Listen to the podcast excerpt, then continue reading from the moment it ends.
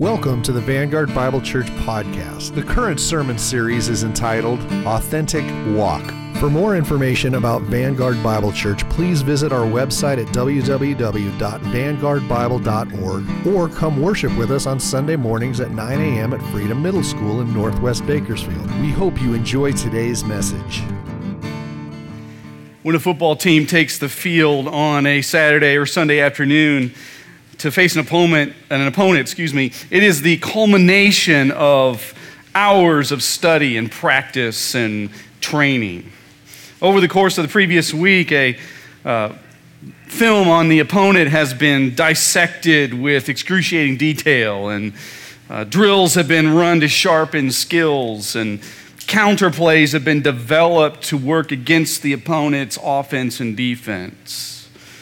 When game day arrives, the team dresses for battle and they warm up and they take the field for the game. And the coach usually repeats a succinct summary of what the players have learned over the previous week, what their goals are. And then he calls plays and tells the team to go execute the plays that they have practiced. However, if we were to watch a football game, and see a team dress for the game. They've studied, they've practiced.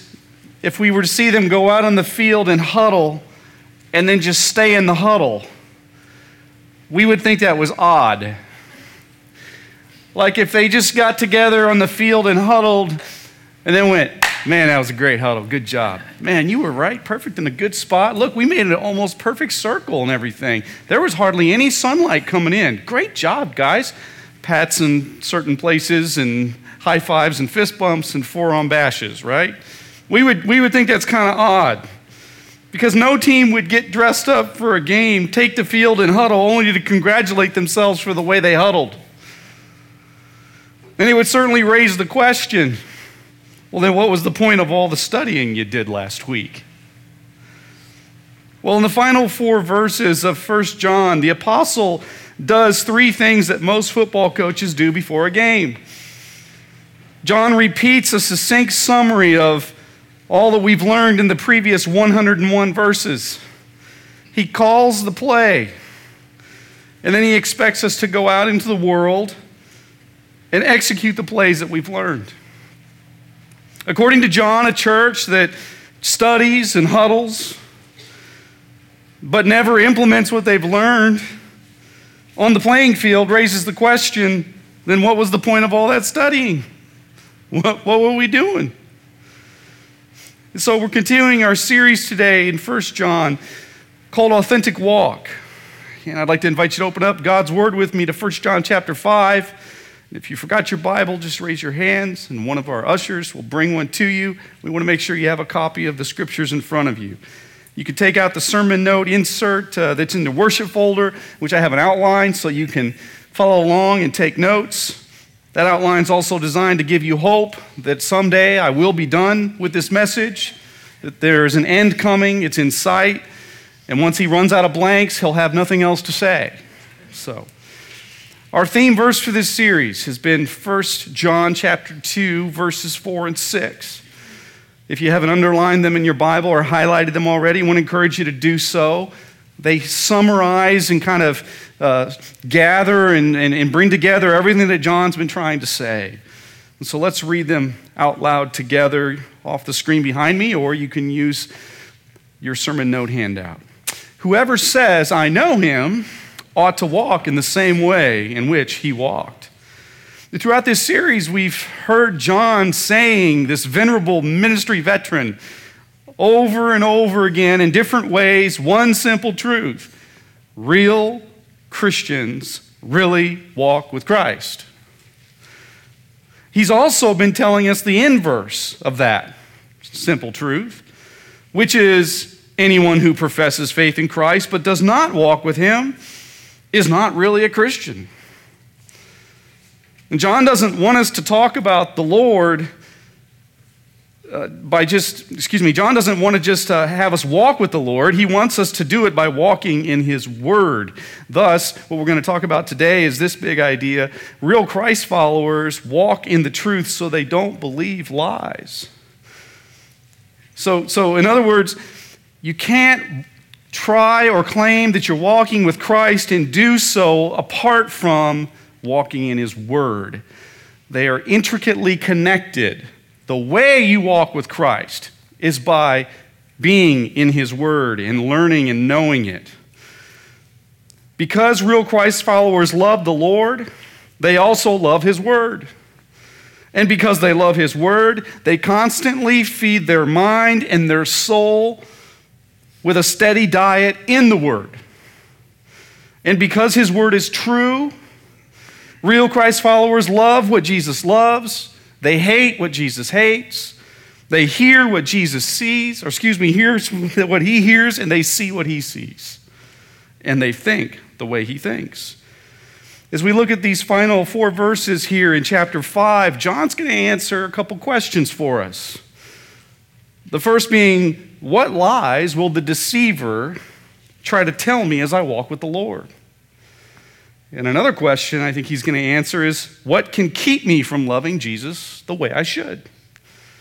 And so, with that, if you would look at verse 18, where John says, We know that everyone who has been born of God does not keep on sinning, but he who was born of God protects him, and the evil one does not touch him. Here's the first point in your outline it's this we know pursuing holiness proves conversion. We know that pursuing holiness proves conversion. John finishes his letter here in these four verses with three we know statements. I've summarized, or excuse me, I've simplified them into our three main points this morning. The first one being we know pursuing holiness proves conversion. Now, when we do inductive Bible study, you've heard me say before it's important to look for pronouns, verbs, and repeated terms. You've already heard me mention in earlier messages in this series that one of John's favorite words is know, K N O, as in knowledge he uses the term 20 to 30 times throughout his letter, depending on which Bible translation you have. And when John says, we know, or I know, or God knows, or you should know, he's referring to a spiritual knowledge or a firsthand experience with God. Interestingly, John uses we know 13 times in this letter three of which are in today's verses. Next, notice the pronoun that he uses. We know that everyone, not some born again Christians, not most born again Christians, everyone, he says. It's all inclusive and exclusive. He's not referring to the perfection of human effort, but instead, rather, I think he's kind of given a high five to the Holy Spirit here by saying that the Spirit's work in a genuine born again Christian is so certain and so complete that that person doesn't continue to have a life dominated by sin. They're no longer known for their sin like an unbeliever is. Next, John says, We know that everyone does not keep on sinning. He said something very similar in chapter 3, verse 6. You can look at that real quick in your Bibles. In chapter 3, verse 6, John said, No one who abides in him keeps on sinning, and no one who keeps on sinning has either seen him or known him. And so he's repeating, like the football coach, he's repeating the play again. Repetition happens for a reason in the scriptures. It means that the Spirit inspired the scriptures, and thus, if there is repetition, the Spirit inspired the repetition.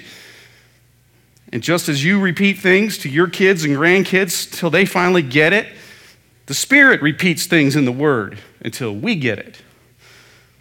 So, John, though, it's important to understand this, he's not saying those who are born again will be perfect.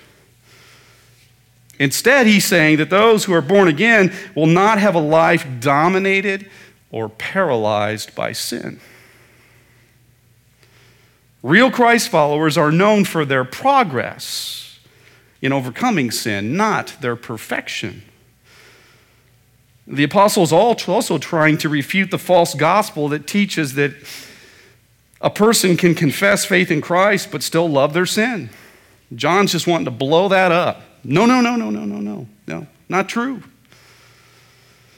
I think he repeats this truth a number of times in this letter because he hates the fact that some unbelievers were claiming to be believers and some believers were acting like unbelievers. And he wants to stop that. In the sunset of his life, it's the mid 90s in the first century. He's 50 years removed from walking with Jesus and serving with Jesus. He's seen all of his friends and relatives die. He's, he's, he knows his time is coming to an end.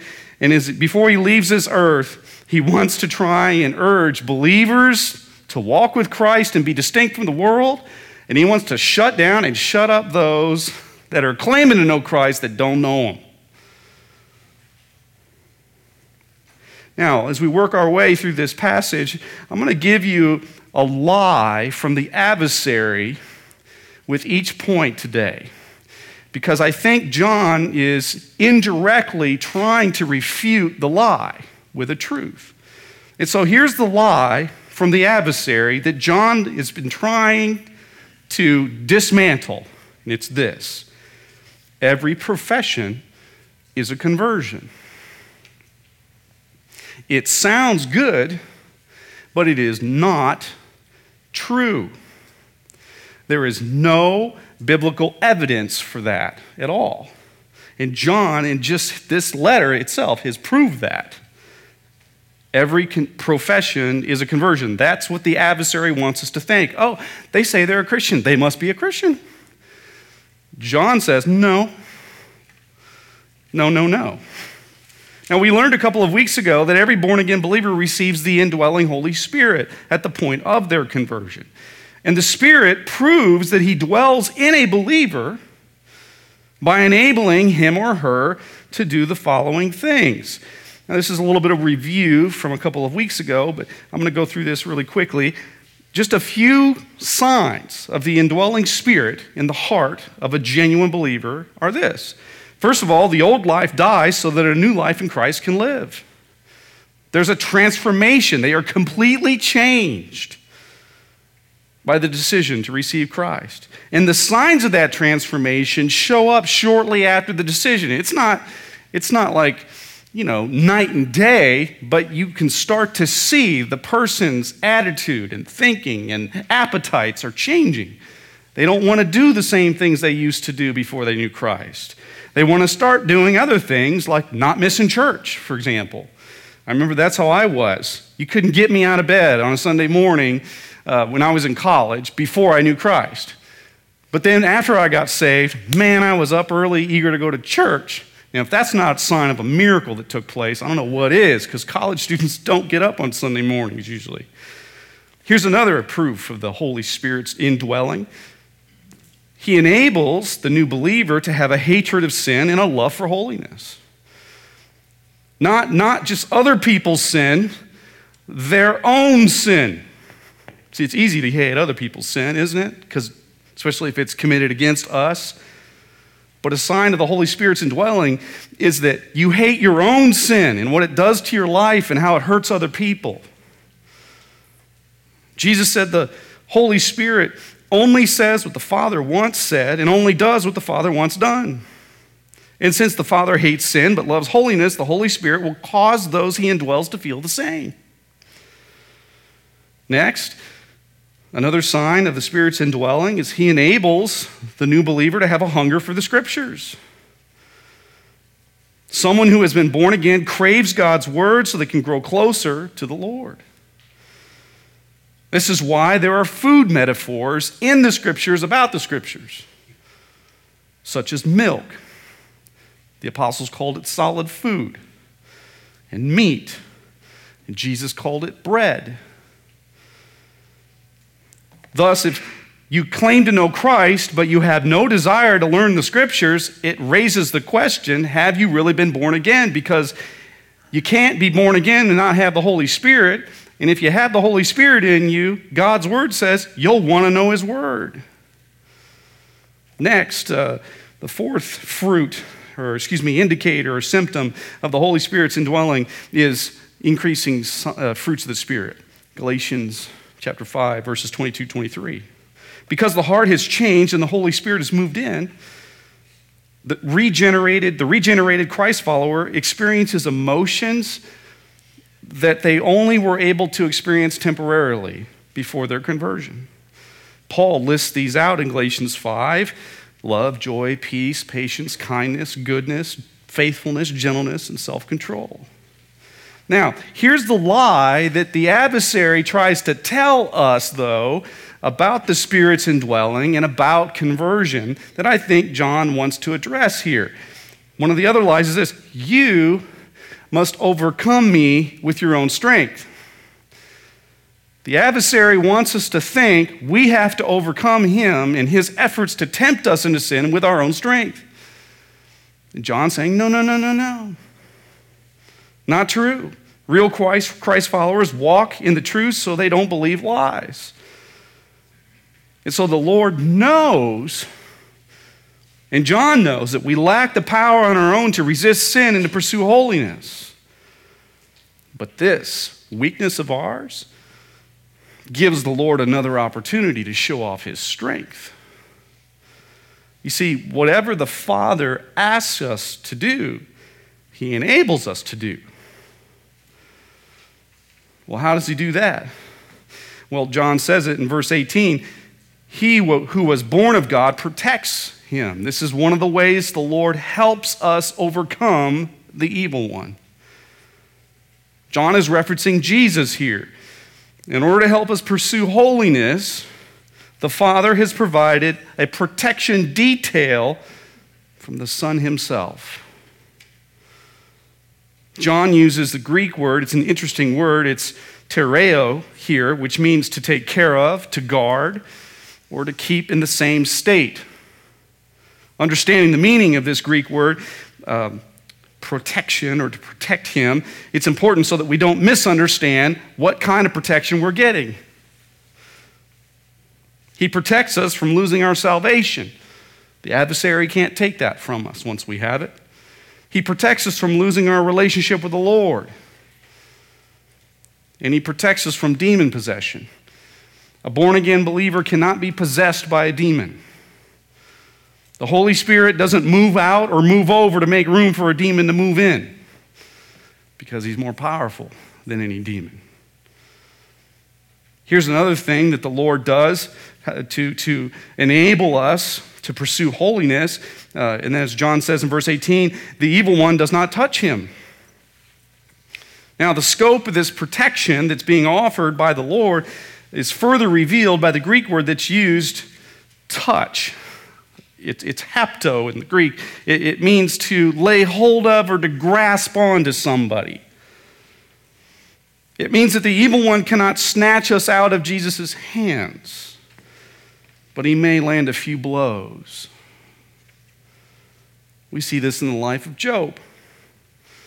God granted the adversary permission to afflict Job, which the Lord eventually used for good in Job's life. His relationship with the Lord was intact the whole time. In fact, it even deepened at the end of Job's trial or season of trial. John probably reminds us of these boundaries of his protection at the end of this letter so that we won't blame the evil one for our sin. You know, there's some people that say the devil made me do it or wasn't my fault. But another reason John may say this is that he, want, he, does, he doesn't want us to use the adversary as an excuse to give up on pursuing holiness. Oh, I'm just so tired. I, you know, I'm just so tired. The adversary's just been beating me down, beating me down. I just, I'm going to give up. I'm going to stop trying to grow. John, I think he wants to encourage us uh, to, to counter those, those temptations by saying, no, no, no, no, no. You're protected and the adversary can't touch you. He can just breeze by you, though, bump you a little bit. The Lord has promised to provide what we need so that we need nothing else to become what He wants. Have you ever seen a, um, you know, I'm thinking of these uh, Secret Service movies or uh, mafia movies where a witness is put into a witness protection program because they're going to testify against the mob. And so they're put under protective custody and then taken away to a safe house. Now, the purpose of the safe house is to basically keep them out of public view so that the mafia can't obviously take out the witness before the trial. Now, just imagine what, what would happen if a material witness decided to leave the safe house, stroll down the street to the casino where the mafia is, and go, hey guys, here I am. That probably wouldn't end up well for him, right? Well, of course not, because that's the, the, the, witness, and they don't do that, usually in the movies. And that's because the witness knows in order to have the benefit of the protection that's been provided for them, they have to abide or remain in the safe house. And the same is true for the believer.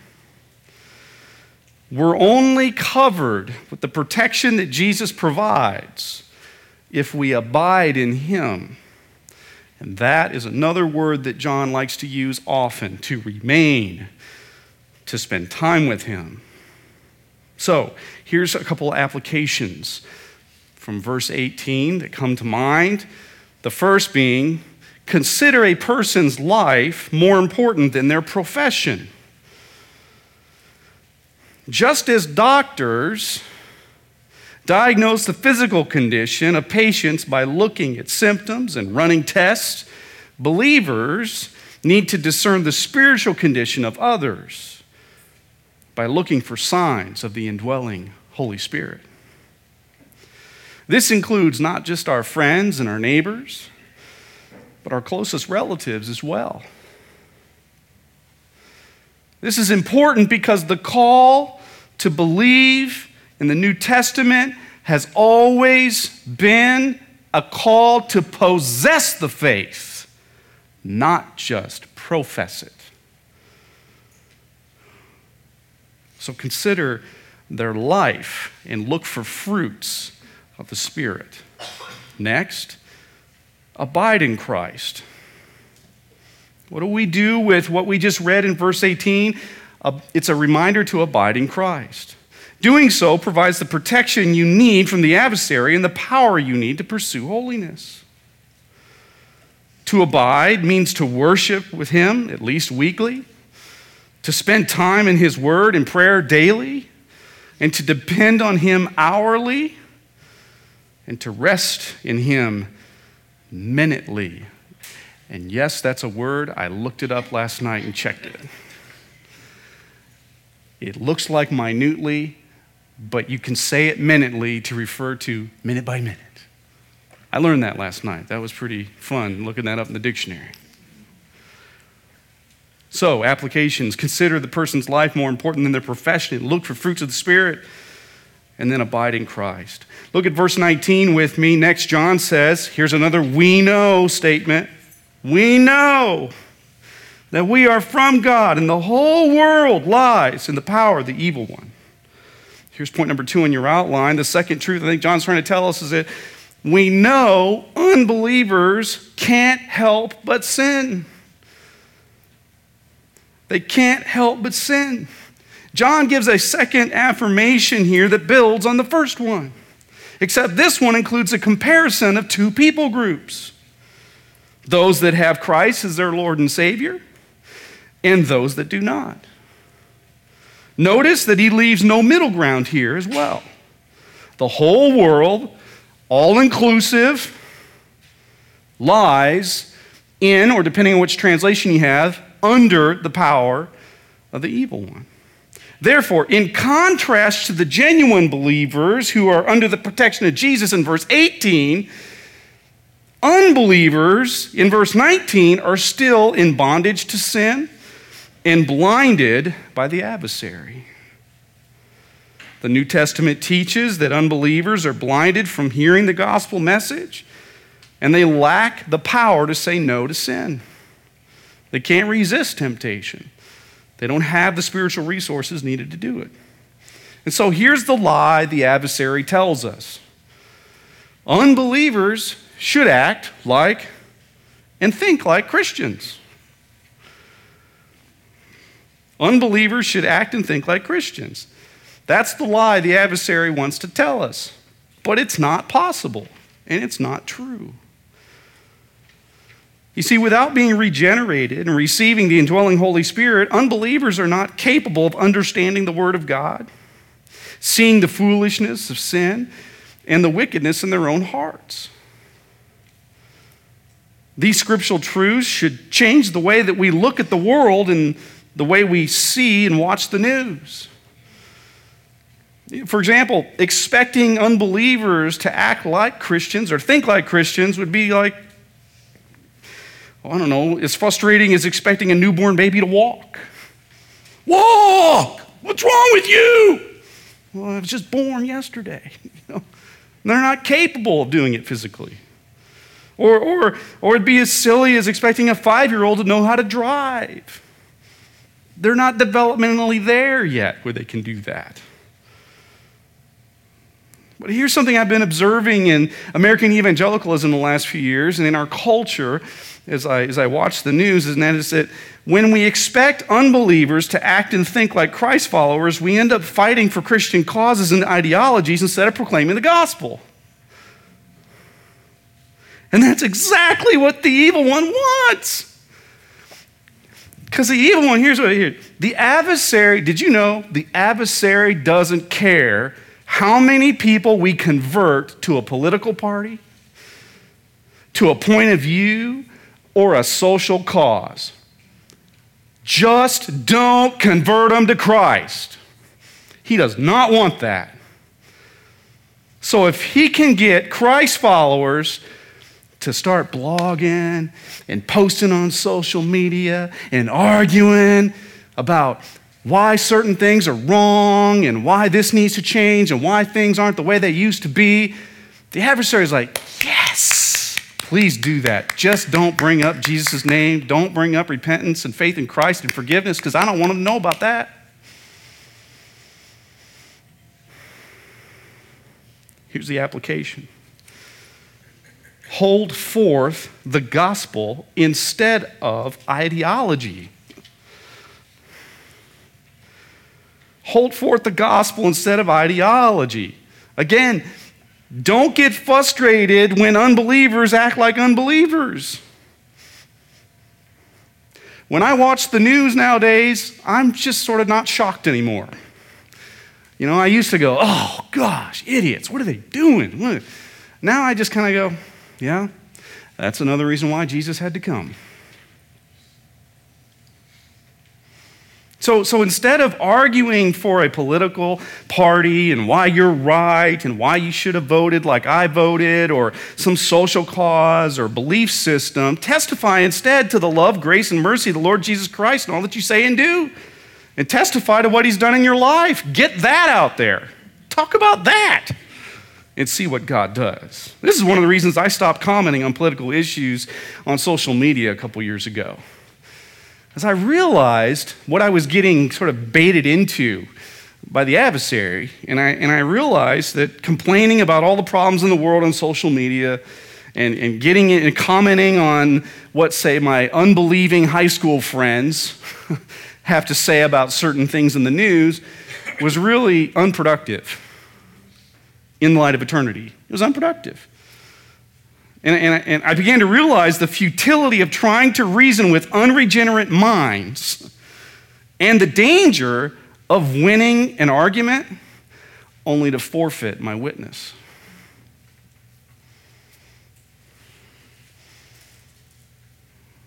Because, see, I could feel good about a, you know, one of those Facebook diatribes that somebody gets, and then, like, Everybody starts commenting on it, and then your phone's just going off all day. Oh, somebody else, somebody, oh, somebody else comment. Ooh, I like what that guy said. I'm gonna like that. No, no, no. Love that. Heart. I'll just like the other one. How come nobody's liked mine yet? Ooh, I got a heart. Somebody in Kansas agrees with me. Cool. I need affirmation. Give me some more, please. I realized that I could win the argument and go, Yes, aren't I awesome? I logically defeated somebody, a mere mortal, who does not have the cerebral powers that I do, and yet accomplish nothing in light of eternity, and maybe even cause that person to hate Christians more. Because all they got to do is look at my Facebook feed and my homepage and see that I'm a, I'm a believer. I try to leave no doubt about that. So don't misunderstand me here. Social media, in and of itself, is not the problem. It's not a problem. In fact, I think it can be used for a lot of good things, like spreading the gospel. Social media has been used for good. But it's how we use it that's the problem. So don't expect unbelievers to think like they're born again. Real Christ followers walk in truth so they don't believe lies like expecting unbelievers to act like Christians. They can't until they've repented and received Christ and the indwelling Spirit. Next, look at uh, cha- uh, verses 20 and 21.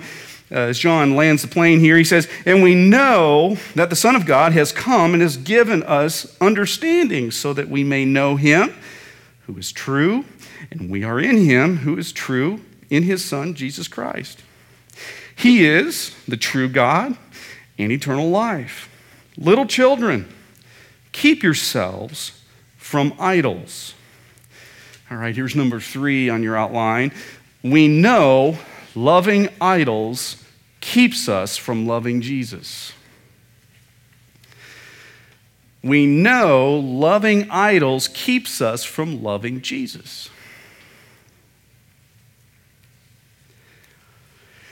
You know, early in my, earlier in my marriage, I discovered that there was a radical difference between how I liked to end a phone call versus how my wife liked to end one once in a while, one time I was out of town at a conference, and so I called home to talk to Maya. It was late in the evening after the kids were in bed, and we talked about our days and stuff. And we, we once we had shared about our days, I said, Well, I got to get going to bed. I've, I'm in a different time zone. I got an early morning, and so on and so forth. But I'll, I love you. I'll call you tomorrow night. To which she responded, Wait, I'm not done yet. I said, well, well, what else is there we need to talk about? I thought we covered everything. To which she responded, Well, hey, I just wanted to mention yada, yada, yada, yada, yada, yada. Something that could have waited till I got home. It wasn't urgent. To which I said again, Hey, I, I really need to get going. I, you know, I'm two hours ahead of you, or I got to get up early, and, you know, it's this, you know, it's midnight here. And, well, eventually I figured out that she likes to land phone calls like a Boeing 747 coming in on approach. Circle the tower a couple times, maybe even touch down the wheels and then take off again, circle the tower again. If you touch, a couple practice landings, you know. And so, so you know, I, I, would, I would be talking to her and be like, okay, so, so hey, I got to get going. So, hey, you know, a new topic would come up. Oh, okay. And whereas me, I, I prefer to uh, land more like a helicopter. You know, so like, um, meaning that once I sense the conversation has run out of momentum, I, in my mind, start to think, you know, it's time to put this baby down before we run out of gas and somebody gets hurt. Okay?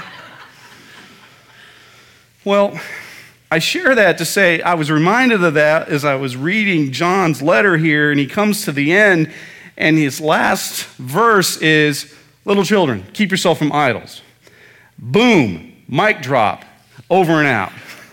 It's, it's one of the oddest endings I've seen in the New Testament because most of the apostles end with some kind of doxology or blessing, you know, grace and peace in the name of the Lord Jesus Christ, something like that. John's just like, keep yourself from idols. Boom, see ya, you know? And so, so what is that all about? Oh, he's a helicopter lander just like me. That's what it is. That's what I was thinking. Now, am I saying that the way I prefer to end phone calls is biblical? No comment. No comment.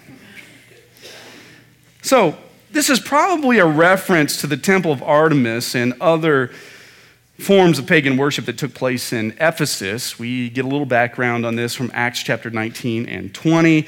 Ephesus was a manufacturing center for pagan idol worship. However, pagan idol worship didn't die when the temple of Artemis was destroyed. Um, this is because idol worship always begins in the heart. It doesn't begin out in the world, it begins in the heart. Centuries after this was written in John, another John, John Calvin, wrote this Man's nature, so to speak, is a perpetual factory of idols. In other words, man is still making idols today. Well, what is an idol today? Well, here's a definition that I've been working on for a few years, and I keep tweaking it. Uh, an idol is anything I love more than Jesus that I'm willing to sin for or fight for in order to get it. An idol is anything that I love more than Jesus that I'm willing to sin for or fight for in order to get it. Idols are rarely sinful in and of themselves. Instead, they are often good things that become idols when we love them so much that we sinfully give our affections to the idol that we should be giving to Jesus. And because they look good on the surface, they're easy to fall for and difficult to detect in the human heart. St. Augustine, another patriarch of the church, uh, wrote this. He said, uh, Many things, such as worry and fear and sadness, are smoke from the fires rising from the altars of our idolatry. Biblical counselors have simplified and classified the most common American idols into four categories. They are called source idols because they lie in the crevices of our hearts and generate surface idols that are easier to find and diagnose.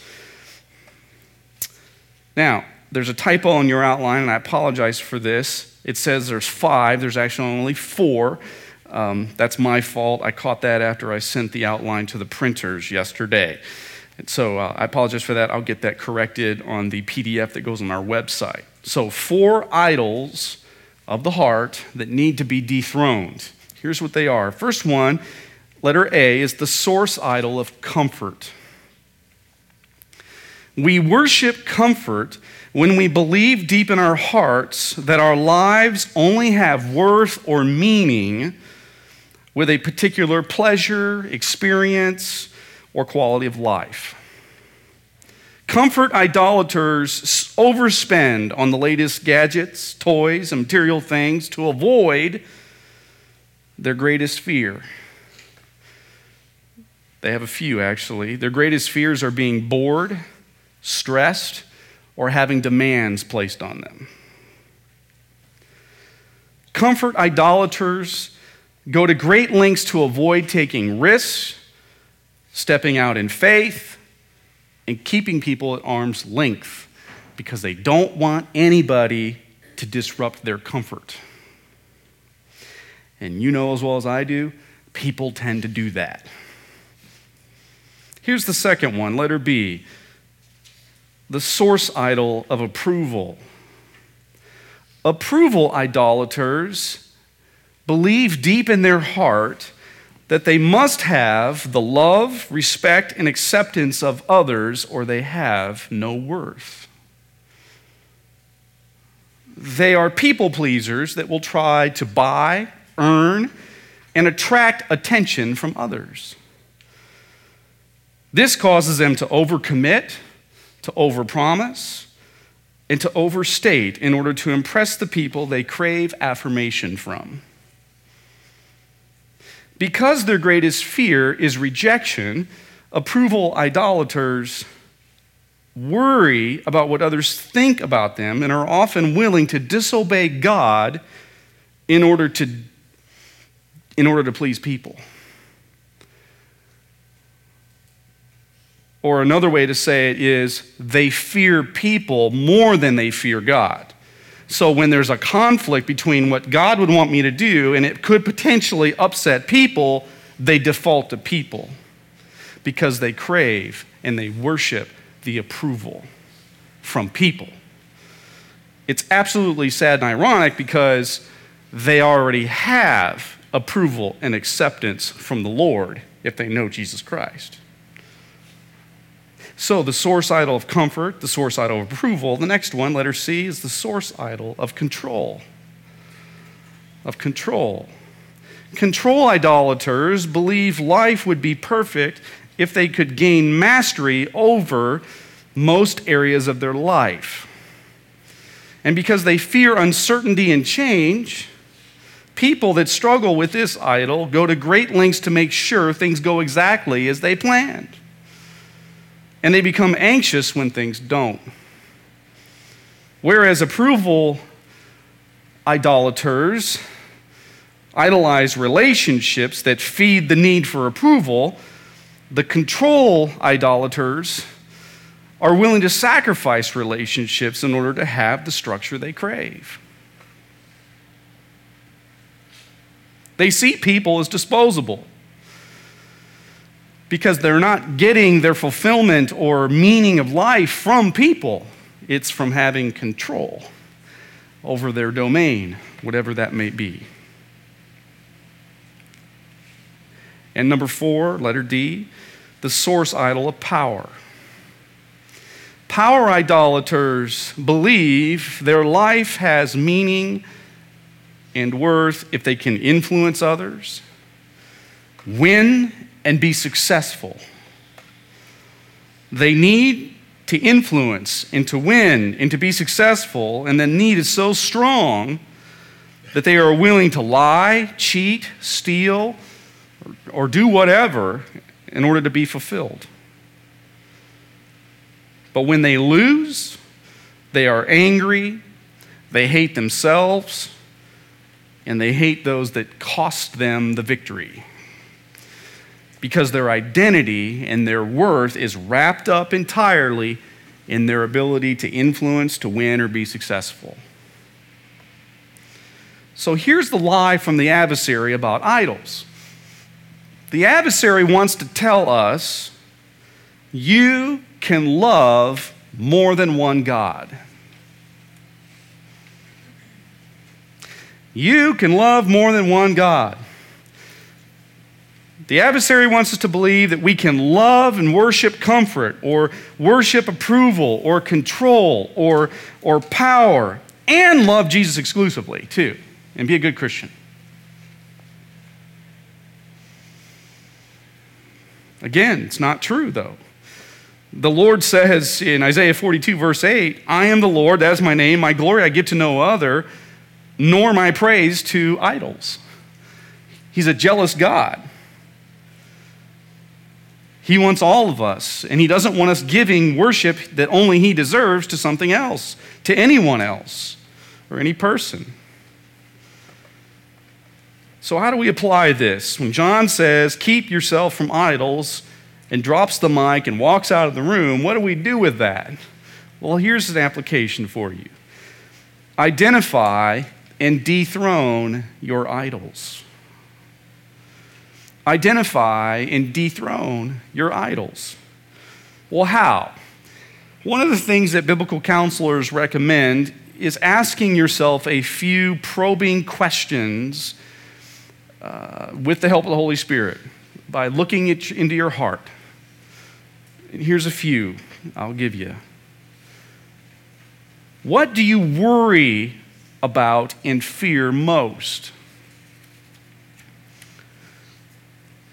If you can identify what that is deep in your heart, it, it'll give you a clue as to which source idol you struggle with. Another question to ask is what do you talk about most or post about most on social media? Because oftentimes, what people talk about or post about most is what they fear losing, and it's what they love. Where do you turn for comfort when you're struggling? Do you go to the Lord or do you spend money or eat certain foods or too much food or run to a certain person to try and get the affirmation that they give you? What are you looking forward most to in your life? Is it retirement so that you don't have the burdens of work anymore? Is it the kids being out of the house so that you can have the freedom that you did when you were newlyweds? Is it uh, maybe if you're a young single, is it being married because your identity is wrapped up in finding a spouse and you just can't imagine a life without a spouse? Who or what do you fear losing?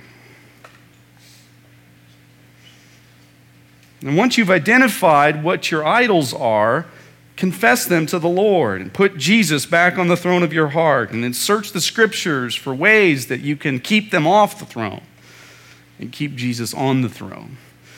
Scripture memory can be helpful. I have found that to be helpful with my own idols and praying the scriptures and putting off the sinful idol and putting on, to use the language from Colossians 3, putting on the godly behavior instead.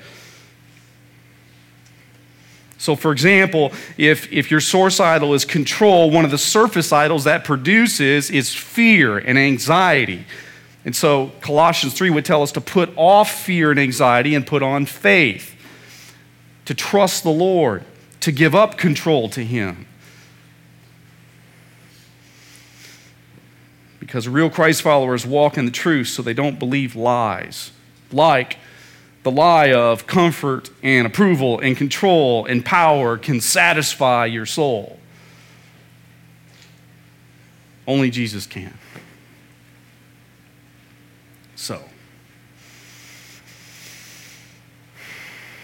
we know loving idols keeps us from loving Jesus. You can't do both.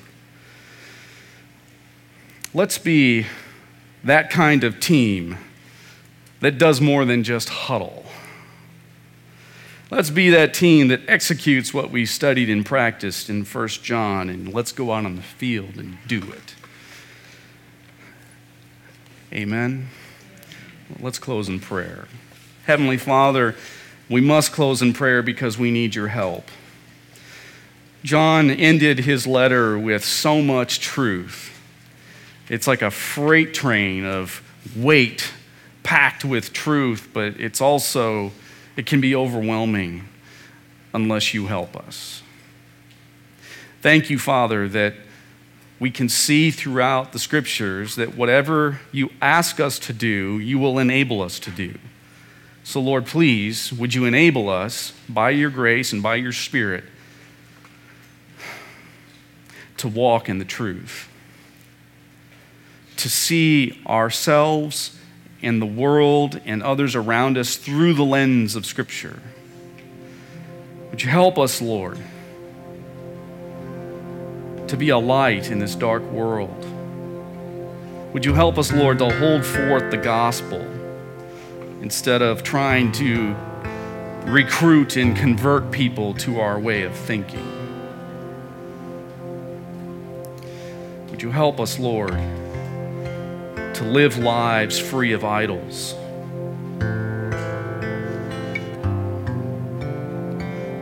So that our satisfaction, our security, our identity, our meaning, our purpose in life is wrapped up in only you.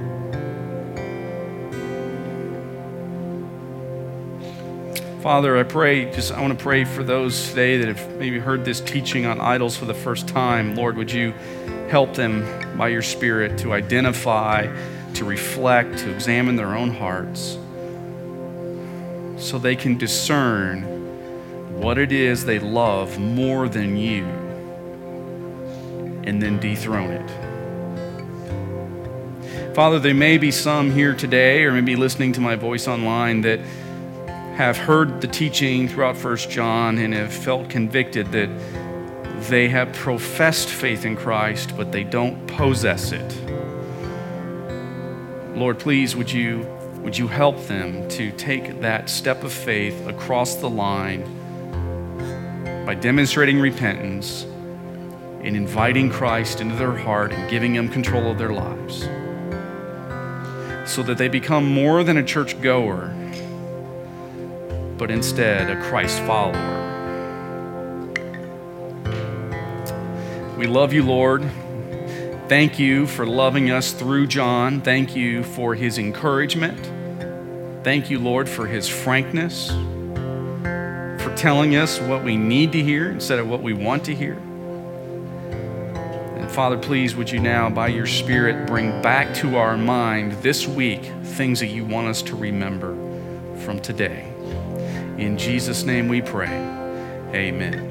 Again, we hope you've enjoyed listening to the Vanguard Bible Church podcast by Pastor Cary Knack. For more information about Vanguard Bible Church, please visit our website at www.vanguardbible.org. Have a great week, and we hope to see you at Vanguard Bible Church.